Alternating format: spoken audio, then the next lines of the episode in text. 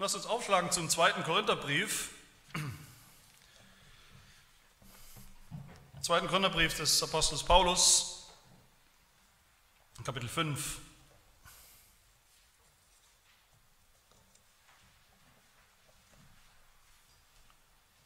Ein weiterer wichtiger Text in dieser Predigtreihe über Himmel und Hölle, in diesem Fall den zweiten Teil über den Himmel, 2. Korinther 5, die Verse 1 bis 9.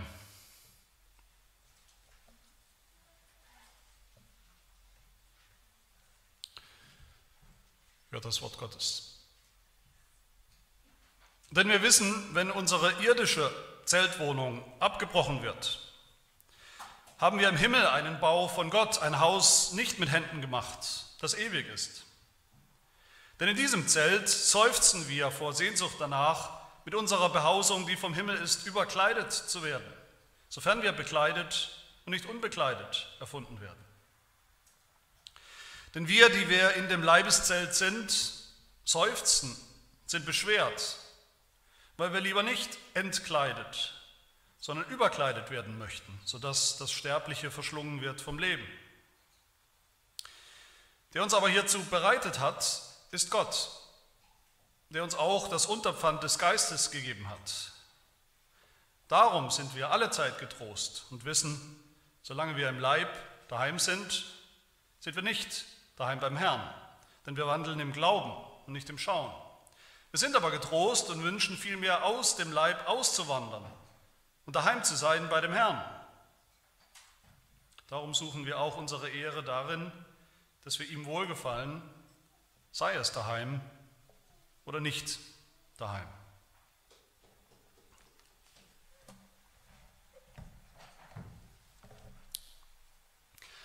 Eines unserer frühen, früheren Gemeindeglieder, und das zeigt so ein bisschen auch den Wandel der Gemeinde, dass ihn wahrscheinlich kaum noch jemand kennt, vielleicht ein, zwei noch, der hat mal gesagt, als sein Vater relativ jung und überraschend im Koma lag und im Sterben lag und dann auch sehr, sehr schnell gestorben ist, hat er zu mir mal gesagt, das Hauptgeschäft, die Hauptaufgabe der Kirche und ihrer Hirten überhaupt ist, die, die Gläubigen, ihre Mitglieder auf das Sterben vorzubereiten, auf die, auf die Ewigkeit vorzubereiten. Vergiss das nie.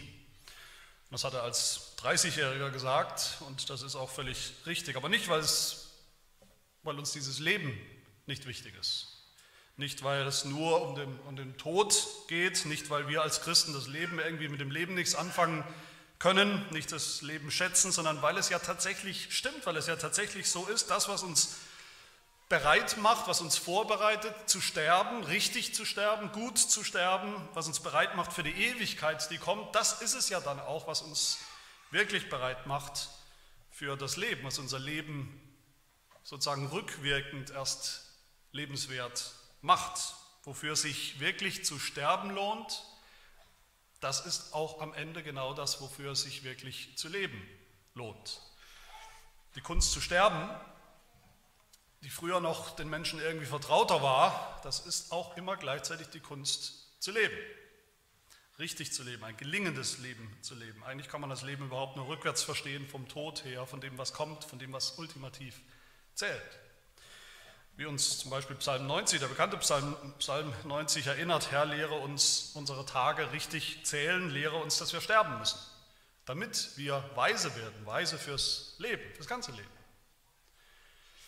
Wir sind so kurzsichtig geworden heute, so unweise in diesem Punkt als Menschen, als Menschheit. Wir denken gerade mal an die 70 Jahre oder 80 Jahre oder 90 Jahre, die wir vielleicht haben und dann nichts mehr. Nicht an die Ewigkeit, die dann kommt, die dann beginnt. Das gilt für den Himmel genauso wie für die Hölle. Wir sind Menschen geworden, die keine Lehre vom Ende mehr haben, von dem, was kommt oder was bleibt. Wir sind ziellos. Wir treiben so durch dieses Leben kennen kein Ziel, machen uns keine Gedanken darüber und sind deshalb eben nicht mehr weise, nicht mehr wirklich lebenstüchtig, sondern leer und, und hohl und treiben umher wie Satelliten.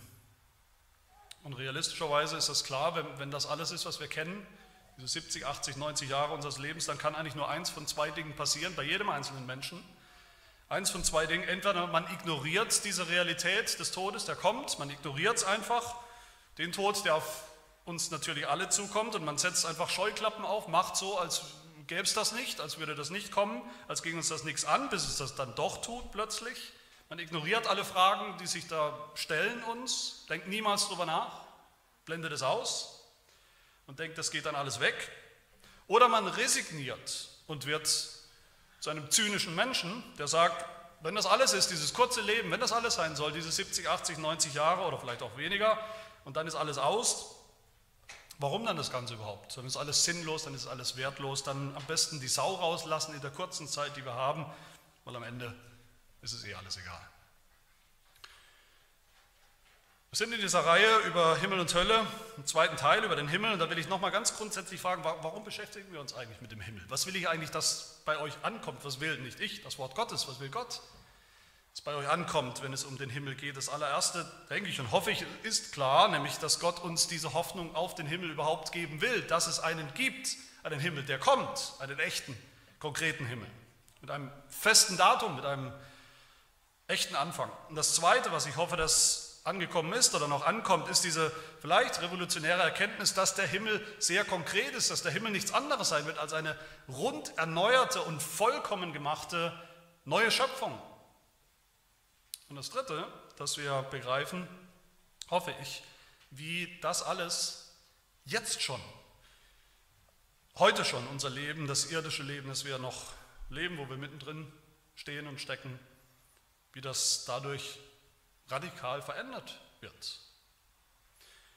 Und damit wir das kapieren, was das mit uns macht, wie das unser Leben verändert, wie wir leben können und sollen als Christen im Licht des Himmels, müssen wir begreifen, das, was, wie das, was Gott tut in der Schöpfung, den echten Himmel, den er bringt eines Tages mit einem echten Datum, was das eigentlich mit uns zu tun hat, mit dem, was er mit uns, was mit uns persönlich passiert in unserem Leben als Christen zum geistlichen Leben.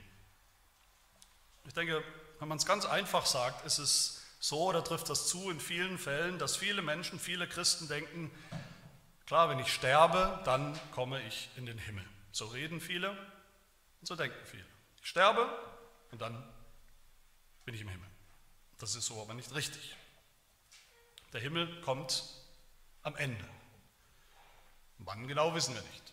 Er kommt die neue Schöpfung kommt, wenn Jesus tatsächlich leibhaftig wiederkommt, auf die Erde kommt, die dann der, die neue Erde und der neue Himmel sein wird, wenn Jesus kommt, wenn das Gericht kommt, die Auferweckung der Toten, die Auferstehung kommt. Aber wir, wir sterben ja vielleicht schon viel früher. Wir sterben ja vielleicht in 10 Jahren oder in 50 Jahren oder in 14 Tagen.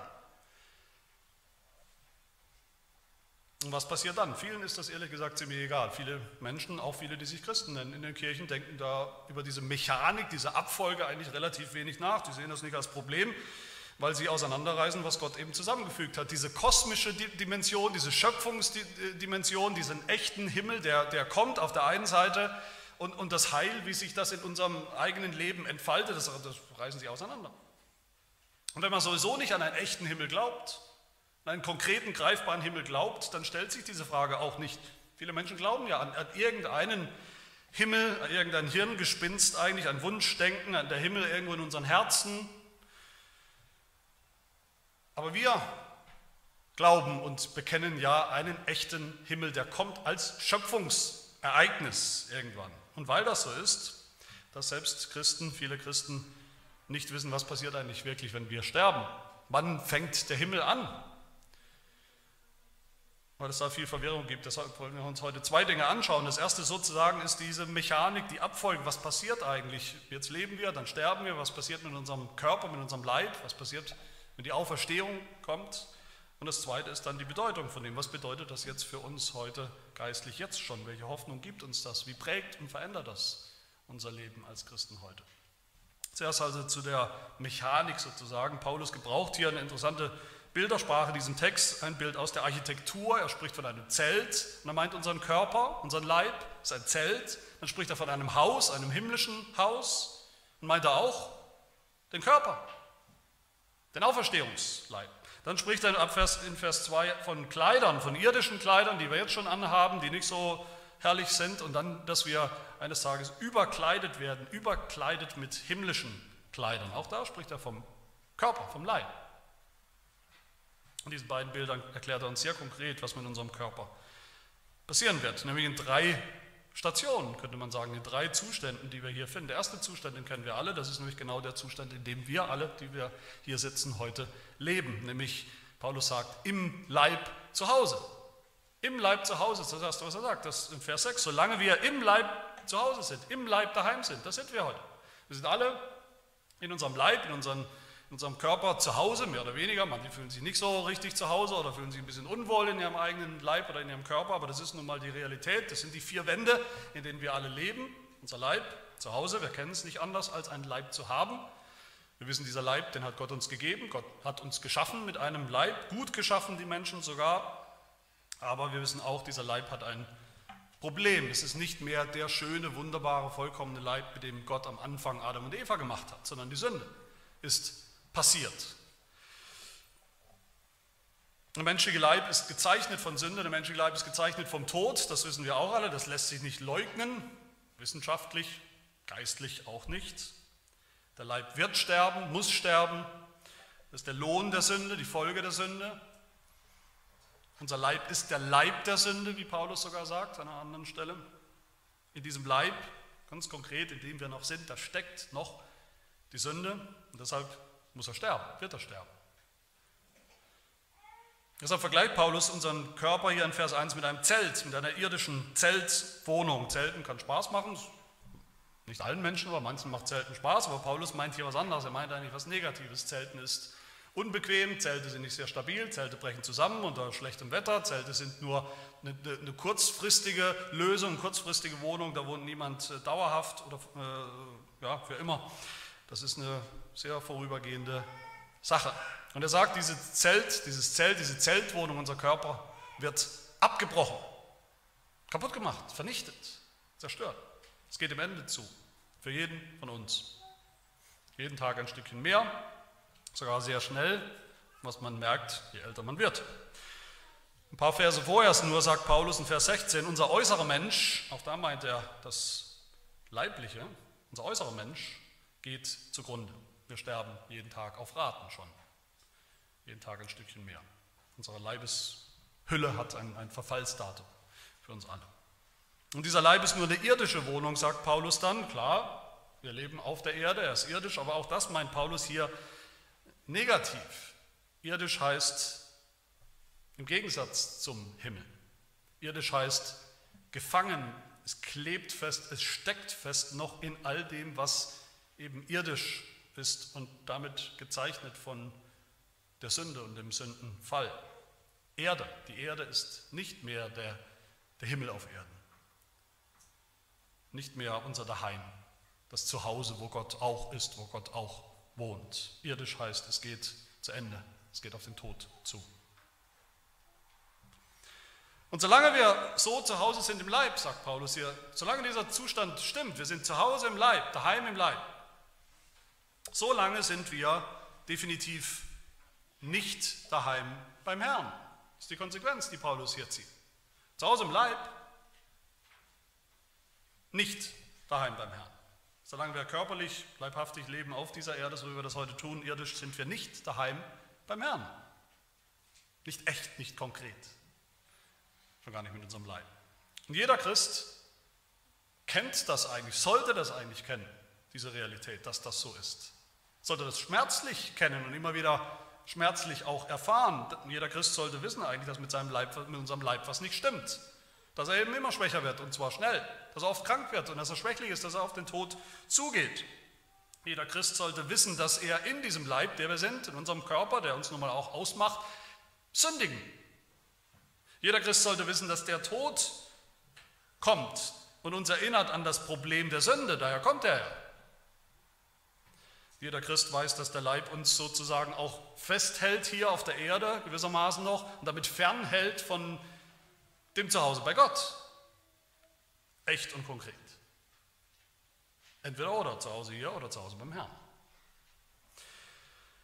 Und wer nur das kennt, wer nur dieses Zuhause kennt, nur dieses irdische Zuhause, nur dieses Zelt kennt, wenn das alles ist, was wir kennen, diese Welt, die vergeht, der Leib, der zugrunde geht, zu Ende geht, der ist im Grunde, den kann man eigentlich nur bemitleiden, wenn das alles ist. Das ist der erste Zustand, in dem wir alle noch sind, eben im Leib zu Hause und damit gerade nicht daheim beim Herrn. Der zweite Zustand, den Paulus dann hier erwähnt, das ist, dass wir, er sagt, aus dem Leib oder außerhalb des Leibes sein werden. Wann wird das sein? Das wird dann sein, wenn wir sterben. Wenn unser Leib, die leiblichen Überreste ins Grab gelegt werden. Was passiert eigentlich, wenn wir, was passiert eigentlich bei unserer Beerdigung? In unserem Leib, mit uns, den Gläubigen, Paulus sagt das in dem Bild von der, von der Kleidung hier, von Kleidungsstücken, dann werden wir entkleidet, dann werden uns die Hüllen vom Leib gerissen oder der Leib ist die Hülle, wird von uns gerissen, dann sind wir nackt, sagt Paulus, unbekleidet, dann verlieren wir unseren Leib, die Hülle, die uns ver, äh, verkleidet. Unser Körper liegt dann im Grab und verwest dann.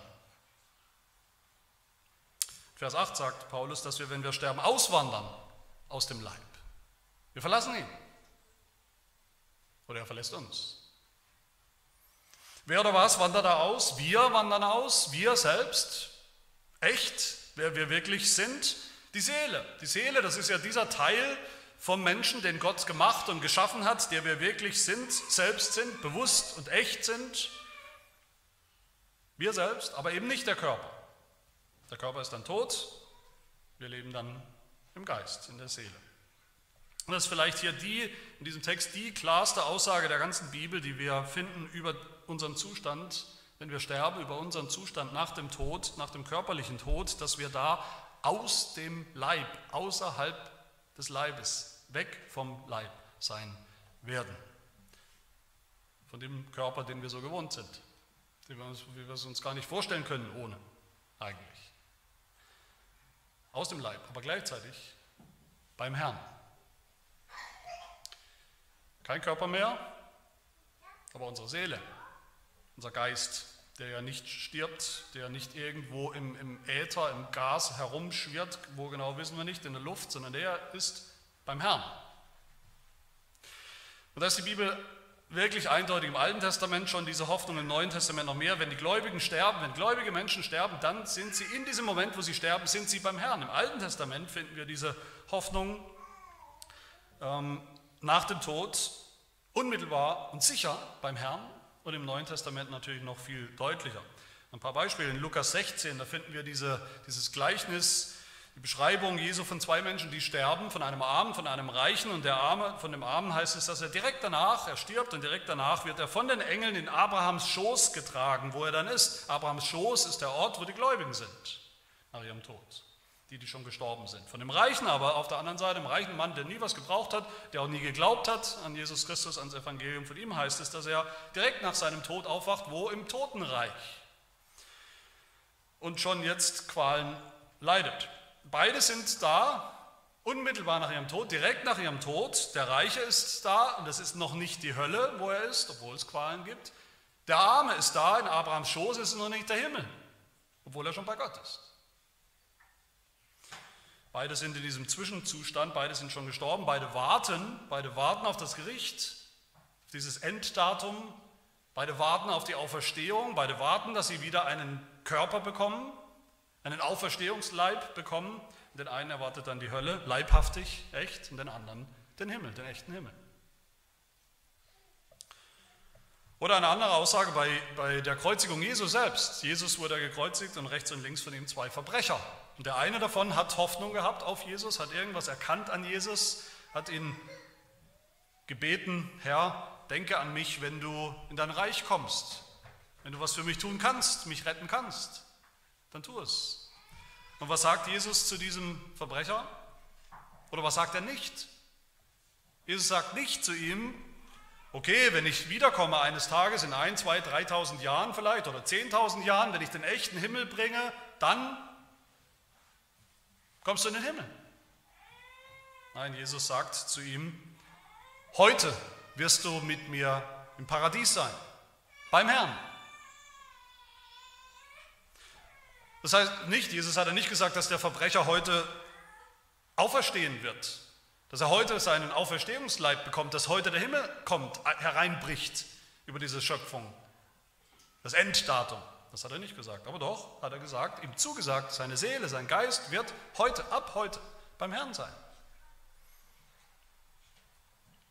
Oder zum, als letztes Beispiel in der Beschreibung der Offenbarung, da finden wir mehrere Beschreibungen, aber in Kapitel 6, sehr spannend, da berichtet Johannes, wie er Seelen sieht, wie er die Seelen sieht von den Menschen, die getötet worden sind als Christen, weil sie Christen sind, als Märtyrer, die getötet worden sind wegen ihres Glaubens, die schon gestorben sind. Sie sind gestorben und wo sind sie? Ihre Seelen sind beim Herrn, vor Gottes Thron. Aber es ist noch lange nicht das Ende. Das ist nicht der Himmel, der da beschrieben wird an dieser Stelle, Offenbarung 6. Woher wissen wir das? Weil diese Seelen es sagen, diese Menschen es sagen. Weil sie warten auf den Himmel, weil sie noch warten auf die Auferstehung, weil sie warten auf ein Leib. Offenbarung 6, Vers 10 heißt es, sie riefen mit lauter Stimme und sprachen, wie lange, o oh Herr, du Heiliger und Wahrhaftiger, wie lange war's? Worauf warten sie denn?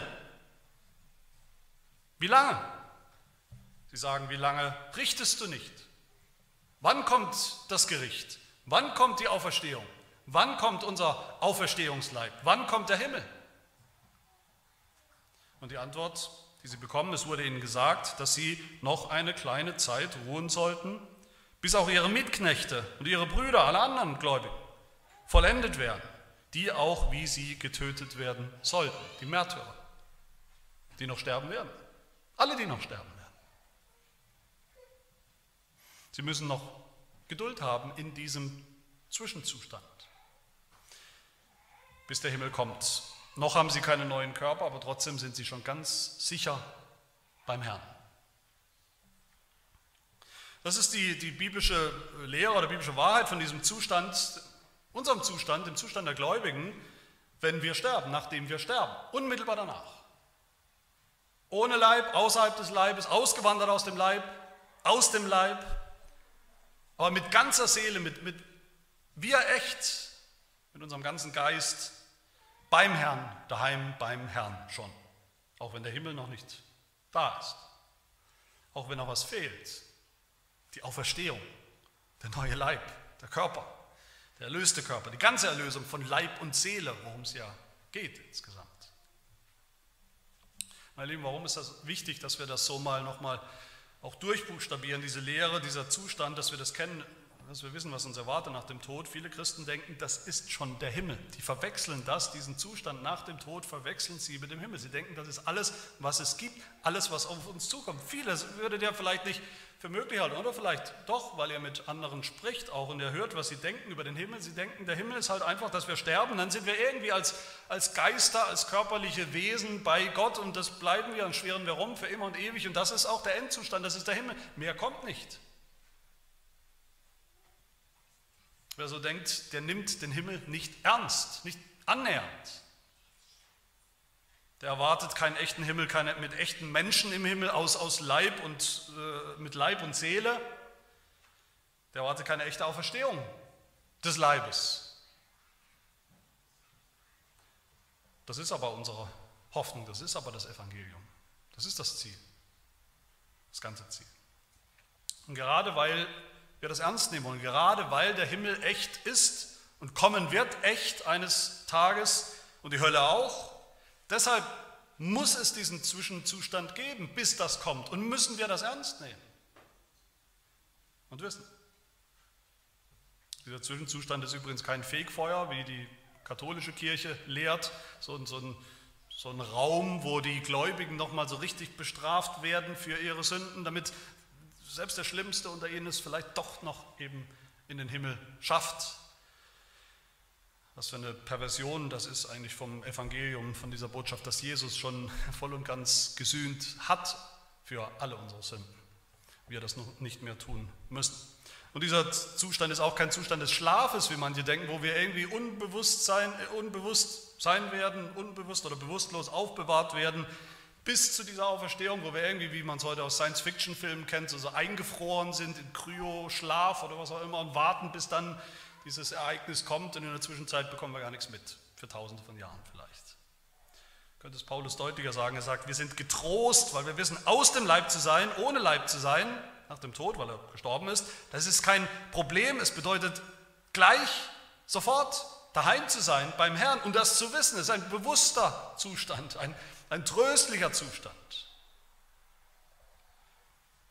Aber obwohl das so ist, obwohl das unsere Hoffnung ist, und wir wollen uns nichts davon kleinreden oder, oder nehmen lassen, obwohl das unsere Hoffnung ist, unsere Hoffnung für, den, für unseren Tod und für den Tod von allen Gläubigen, von all unseren Lieben um uns herum, die sterben.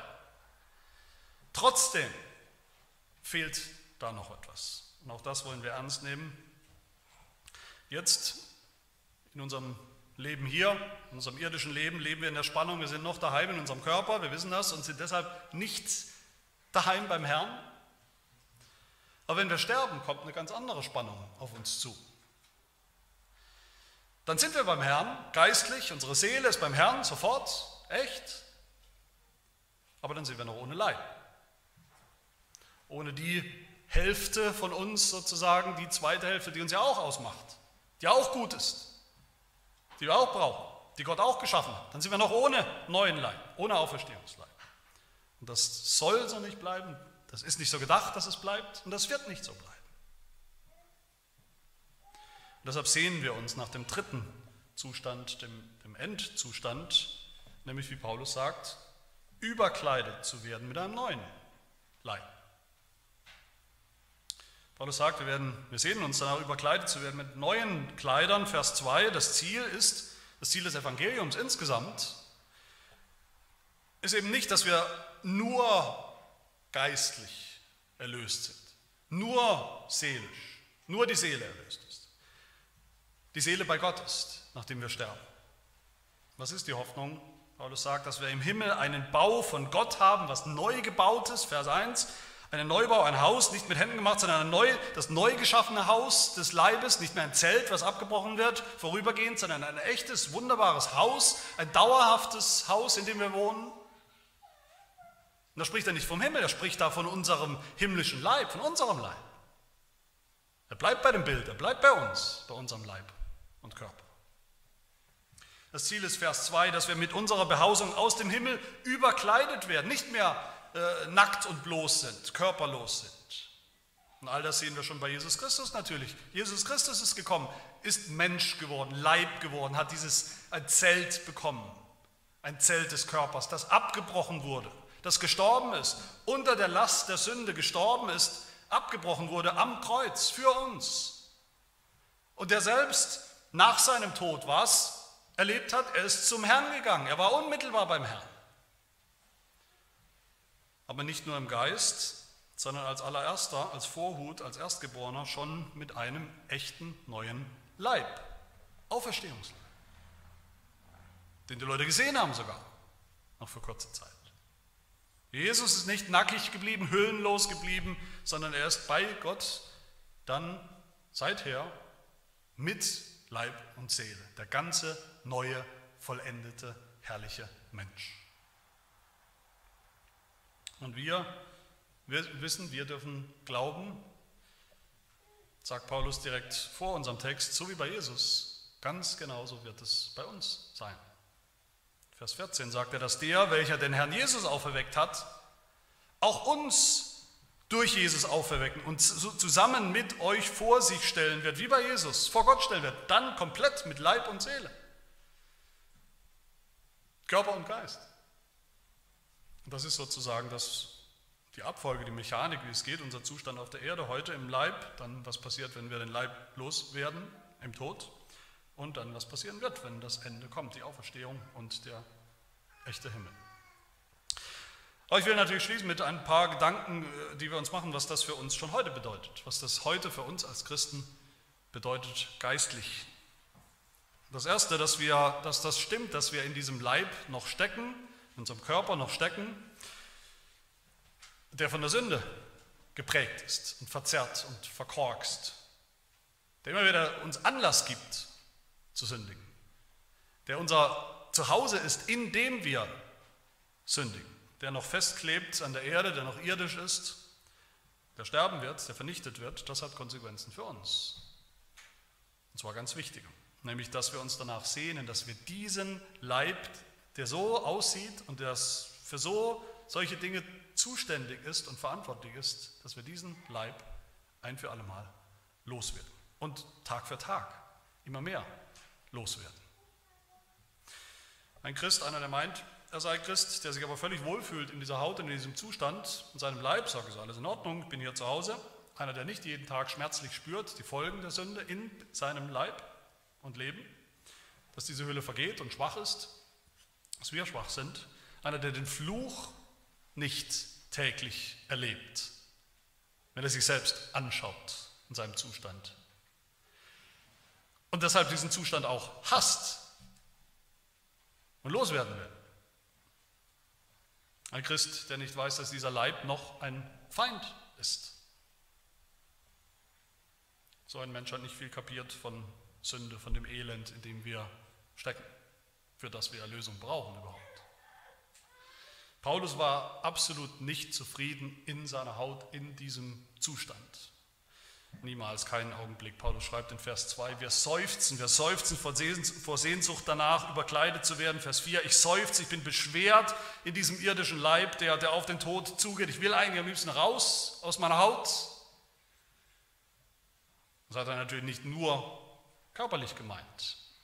In Römer 7 berichtet uns Paulus von seinen geistlichen Kämpfen in seinem Leib, in dem er noch lebt und steckt. Und er sagt oder schreibt, Vers 21, ich finde also das Gesetz vor, wonach mir, der ich das Gute tun will, das Böse noch anhängt. Ich habe Lust an dem Gesetz Gottes nach dem inneren Menschen, im Geistlichen. Ich sehe aber ein anderes Gesetz in meinen Gliedern, in meinem Leib, in meinem Körper, das mich gefangen nimmt unter das Gesetz der Sünde, das in meinen Gliedern noch ist. Und dann schreit Paulus heraus, was eigentlich jeder Christ, was wir alle jeden Tag herausschreien sollten. Nämlich, ich elender Mensch, wer wird mich erlösen von diesem Todesleib? Von diesem Körper, mit dem ich Dinge tue, die des Todes würdig sind, Sünde. Paulus wusste, wie er in Römer 8, Vers 10 sagt, der Leib ist tot um der Sünde. Aber all das hat Paulus jetzt nicht äh, dazu geführt zu resignieren. Im Gegenteil, das hat Paulus persönlich für sich motiviert zu kämpfen. Und auch das soll uns motivieren, schon jetzt den Kampf aufzunehmen, den Kampf gegen das Fleisch, diesen Leib der Sünde, die Quelle der Sünde. Der Leib ist tot, sagt Paulus, Römer 8, aber wenn ihr durch den Geist die Taten des Leibes tötet, so werdet ihr leben. Das ist die Motivation und die Aufgabe schon jetzt das, was noch fleischlich und alt und gefallen ist, an unserem Leib, in unserem Leben zu töten. Tötet, Kolosser 3, tötet eure Glieder, die noch auf Erden sind. Das ergibt sich daraus, aus diesem Zustand, in dem wir jetzt leben.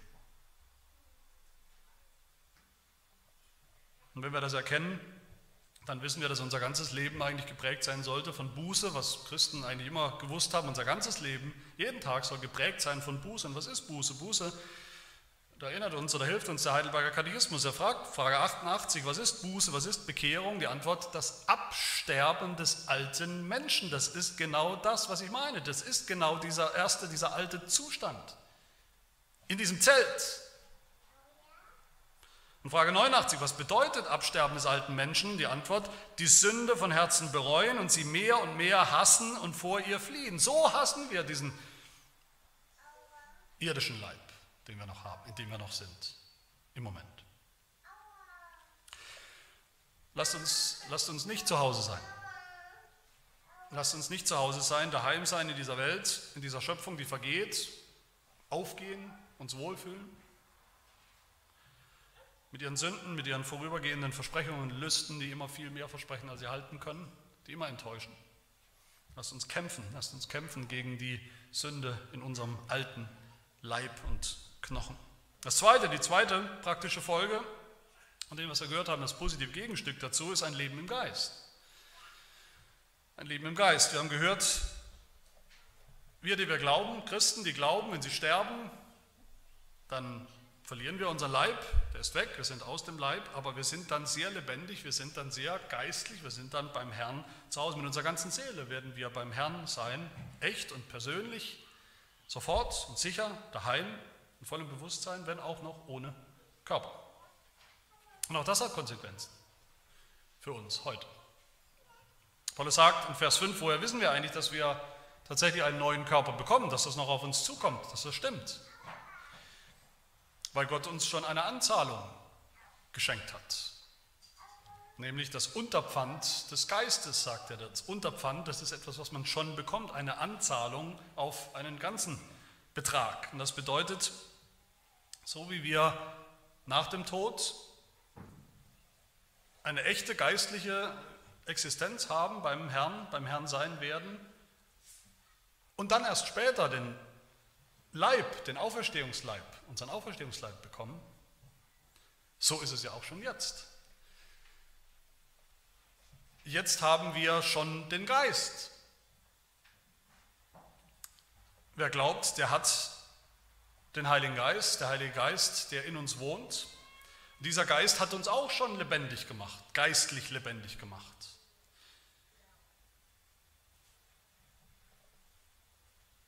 Er gibt uns Anteil an, geistlich, an dem geistlichen Leben, das wir schon haben. Derselbe Geist ist derjenige, der die, diese Sehnsucht erzeugt, dieses Seufzen nach, dem, nach der neuen Kleidung, nach dem neuen Menschen, nach dem neuen Körper. Danach, dass der ganze Mensch, wir ganz erlöst werden, Leib und Seele. Und dieser Geist, der uns schon Leben gegeben hat, geistiges Leben, ist die Anzahlung, dass wir auch das andere bekommen. Diesen Auferstehungsleib, den ganzen Rest.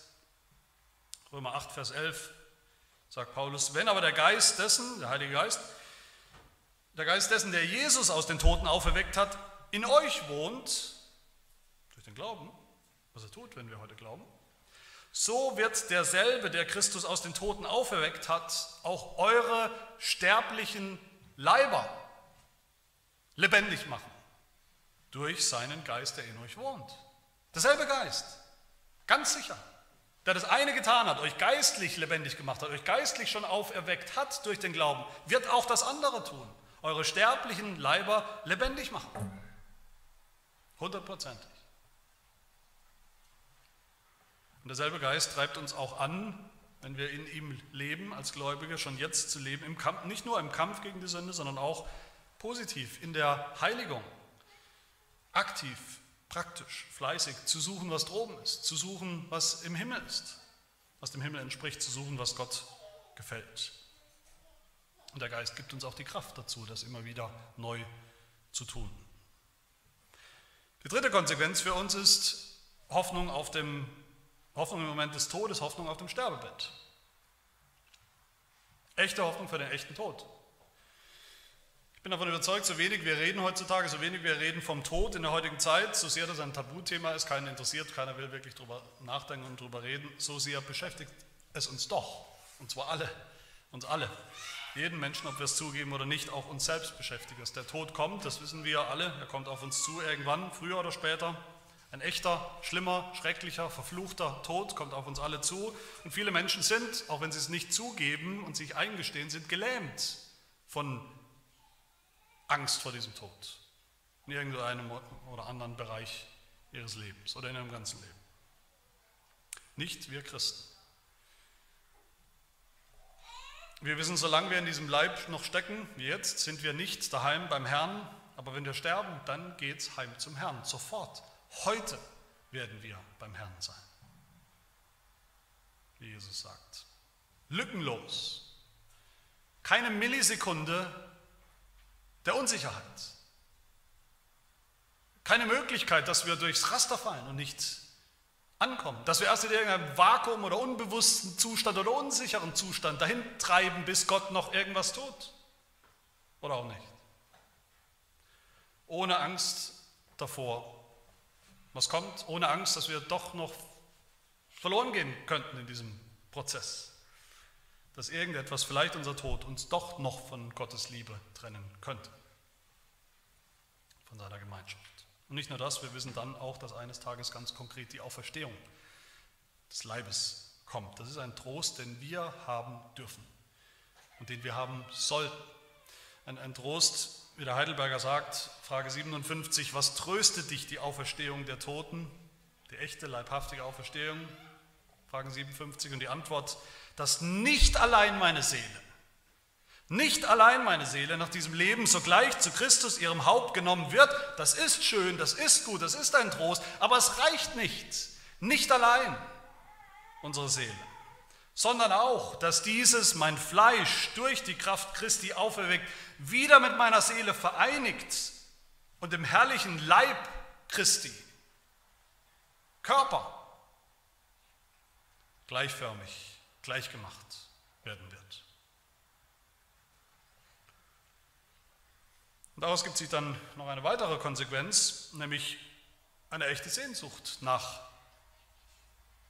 einem neuen Körper, nach diesem Auferstehungsleib und damit nach der ganzen Schöpfung, neuen Schöpfung. Lasst uns keine Christen sein, und da gibt es viel zu viele Christen, die so eine unterschwellige Leibfeindlichkeit haben. Der Leib ist nicht wichtig. Den Leib nicht schätzen, die denken, es gäbe sowas wie ein körperloses Evangelium, eine körperlose, eine körperlose Erlösung von Menschen. Aber genauso wenig wie es, und das will ich ja immer wieder deutlich machen, genauso wenig wie es einen körperlosen Himmel gibt, gibt es ein körperloses Evangelium. Das gibt es nicht. Warum nicht? Weil es keinen körperlosen Erlöser gibt. Keinen körperlosen Christus. Das Evangelium ist das Gesamtpaket Leib und Seele, Geist und Körper erlöst, beide erlöst und zusammengebracht für alle Ewigkeit, daheim, beim Herrn. Das ist das Ziel. Und nichts darunter, nichts davor, nichts weniger. Danach dürfen wir uns sehen, so konkret sollten wir uns danach sehen, Römer 8, 22 sagt Paulus, wir wissen, dass die ganze Schöpfung mitseufzt und mit den Wehen liegt bis jetzt. Und nicht nur sie, sondern auch wir selbst, die wir die Erstlingsgabe des Geistes haben. Das haben wir schon. Auch wir erwarten seufzend die Sohnestellung, die Erlösung unseres Leibes. Lasst uns das ruhig tun, lasst uns ruhig seufzen nach der Erlösung des Leibes. Das ist gute christliche Sprache, das ist geistliche Sprache, das ist etwas, was der Geist in uns hervorbringt. Aber es ist kein hoffnungsloses Seufzen, sondern es ist das Seufzen, von dem Paulus ja spricht, von den Wehen, die eine Frau hat bei der Geburt, während sie gebärt. Das ist Seufzen, das sind Wehen, aber es ist das Seufzen mit Hoffnung. Bald ist es vorbei und dann ist das wunderbare neue Leben da. Dann sind wir da, unserem neuen Leib, in aller Pracht und, und Herrlichkeit und Schönheit und Vollkommenheit. Komplett, Leib und Seele. Das können wir uns nicht vorstellen, aber wir wissen, dass es kommt. Und wir dürfen und sollen uns danach sehen. Daraus war die nächste Konsequenz, dass wir, Vers 7 sagt Paulus, dass wir dann wandeln im Glauben und nicht im Schauen. Dass wir jetzt wandeln im Glauben und nicht im Schauen. Das, was wir hier gehört haben, das ist alles Zukunftsmusik. Noch sind wir nicht tot, wir wissen nicht, wann wir sterben, noch sind wir nicht beim Herrn nach unserem Tod, noch sind wir schon lange noch gar nicht im Himmel. Noch sehen wir all das nicht. Wir sehen das nicht, wir können das nicht sehen mit unseren Augen. Noch sehen wir nicht, wie wir mal sein werden, wenn wir ankommen bei Gott, geistlich mit unserer Seele. Noch sehen wir nicht, wie wir sein werden im Himmel mit unserem neuen Auferstehungsleib. Das wissen wir nicht, sehen wir nicht, wir glauben es. Noch glauben wir es nur. Aber tun wir das? Das ist das, was wir tun sollen in dieser Zeit. Ist das so? Ist der Glaube an diese Botschaft, an dieses Evangelium, ist das das, was uns bestimmt jeden Tag, dass wir es glauben? Oder ist das, was uns prägt, wirklich das, was wir sehen, was wir um uns herum sehen, was wir sehen an unserem eigenen Leib, das Problem mit unserem Leib, das Problem mit dieser Welt, wenn wir auf den Tod schauen, auf alles, was irdisch ist?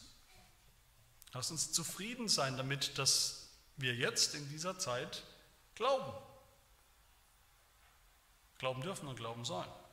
Das Schauen kommt dann. Das Schauen der eigenen Augen, das Sehen kommt dann im Himmel. Und im Grunde fasst Paulus dann alles zusammen, was das praktisch für uns bedeutet im allerletzten Vers.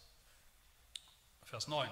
Darum, wegen dem, was er alles gerade gesagt hat, darum suchen wir auch unsere Ehre darin, dass wir ihm, dem Herrn, Gott, wohlgefallen, sei es daheim oder nicht daheim?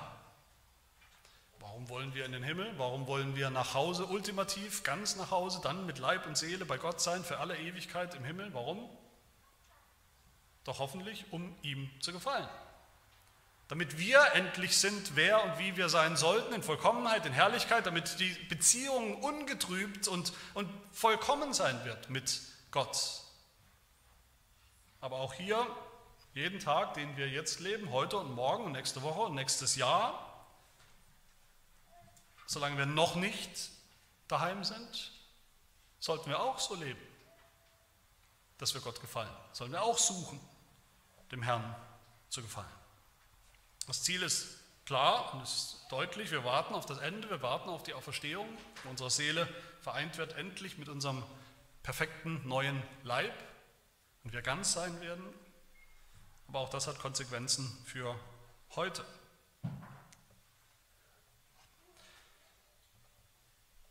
Die leibhaftige Auferstehung, die kommt, die auf uns zukommt, die hat ja einen Vorläufer, nämlich dass wir geistlich schon auferstanden sind, geistlich schon auferstanden sind.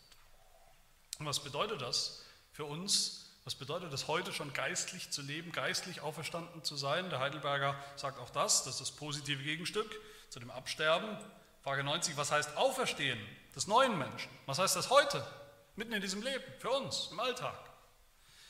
Die Antwort, durch Christus herzliche Freude in Gott zu haben und Lust und Liebe nach dem Willen Gottes in allen guten Werken zu leben. Gott zu gefallen, wie Paulus ja sagt. Jetzt schon geistlich auferstanden zu sein und dementsprechend zu leben. Als Vorwegnahme der ganzen, auch leibhaftigen, vollkommenen Auferstehung bedeutet genau das. Jetzt anzufangen, dem Herrn zu gefallen, zu suchen, dem Herrn zu gefallen, indem wir in seinem Willen leben.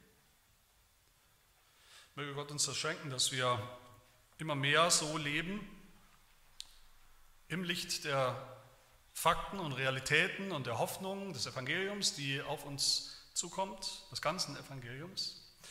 Möge uns auch schenken, dass wir beim Herrnmal gleich, beim Abendmahl diese Verbindung sehen, diese wichtige Verbindung im Herrnmal, das sehen wir ja was, das sehen wir noch, ist Jesus Christus im Himmel und wir nicht, wir auf der Erde. Noch sehen wir Jesus Christus nicht, noch leben wir im Glauben an ihn. Aber trotzdem haben wir in dieser Zwischenzeit, dieser jetzigen Zwischenzeit, diesem Zwischenzustand, in dem wir jetzt leben als Christen, haben wir ja schon echte Gemeinschaft mit ihm, geistliche Gemeinschaft. Geistlich, durch den Geist haben wir Gemeinschaft mit Jesus Christus. Das ist eine echte Anzahl, eine Realität, eine wichtige geistliche Realität. Lasst uns das niemals geringschätzen, lasst uns das niemals vergessen. Lasst uns aber auch nicht vergessen, dass dann noch mehr kommt. Und jedes Herrnmal soll uns eine Erinnerung sein, dass da noch mehr kommt, als nur am Tisch zu sitzen und Brot und Wein zu trinken, mit Gemeinschaft mit Jesus Christus, geistliche Gemeinschaft, aber nicht mit ihm leibhaftig, weil er nicht da ist. Lasst uns nicht vergessen, gerade durch das Herrnmal. Es kommt der Tag, der wunderbare Tag, wo, wir, wo Jesus aufs Neue mit uns das Mahl äh, halten wird, leibhaftig, wo wir ihn sehen werden mit eigenen Augen und mit unserem eigenen neuen, vollkommenen Leib, einer vollkommenen, erlösten Leib und einer vollkommen erlösten Seele. Amen. Wir beten. Großer Gott, wir spüren alle die Folgen der Sünde in unseren Gliedern, in unseren Knochen, in unserem Leib, in unserem Herzen, in unserem Denken, in unserem Tun, wie der äußere Mensch verrottet und vergeht, im unausweichlichen Tod zusteuert. Wir alle erleben, wie die ganze Welt stöhnt und ächzt unter diesem Verhängnis, diesem Fluch des, des Todes, wie nichts so ist eigentlich, wie es sein sollte. Umso mehr danken wir dir, dass, du, dass dein Sohn Jesus Christus gekommen ist, dass du ihn gesandt hast unter diesen Fluch, in diesen Fluch hinein, in diese irdische, verfallene, gefallene Schöpfung hinein, unter den Tod, um ihn für uns zu erleiden, um ihn von uns zu nehmen. Und dass er, der Gehorsame, der gerechte, heilige, dann auch auferweckt wurde dass du ihm schon einen neuen Leib bereitet hast, den allerersten Auferstehungsleib von vielen, die noch kommen. Wir danken dir für das Evangelium, das uns gilt, dass du uns sagen lässt, predigen lässt, dass wir glauben dürfen, dass wir im Glauben an Jesus Christus heute schon geistlich auferstanden sind, heute schon neu sind, heute schon Teil der neuen Schöpfung sind. Und so hilft, dass wir in den Jahren unseres Lebens und Tagen unseres Lebens, die du uns schenkst, auch in diesem neuen Leben wandeln. Wandeln im Glauben, nicht im Schauen. Wandeln im Kampf gegen die Sünde, nicht im irdischen Zelt weitermachen, als wären wir zu Hause. Dass wir streben und sehnen nach einem immer himmlischeren Wandel, Lebenswandel, immer mehr dir zu gefallen suchen, deinem Willen, deinen Geboten. Dass wir uns sogar sehnen immer mehr nach diesem himmlischen Leib, der uns erst ganz komplett und vollenden wird. Mach uns bereit, bitten wir dich, unseren Herrn, für den Himmel, durch die tägliche Veränderung und, und Umgestaltung unseres Lebens in der Heiligung. In der Zwischenzeit stärke uns mit Jesus Christus, stärke uns mit seinem Leib, seinem herrlichen Leib, den er schon hat im Himmel, unserem Fleisch im Himmel, wie wir es auch gleich erwarten, wie du es uns auch versprochen hast und immer wieder neu vor Augen führst im Herrn mal. Das bitten wir in Jesu Namen. Amen.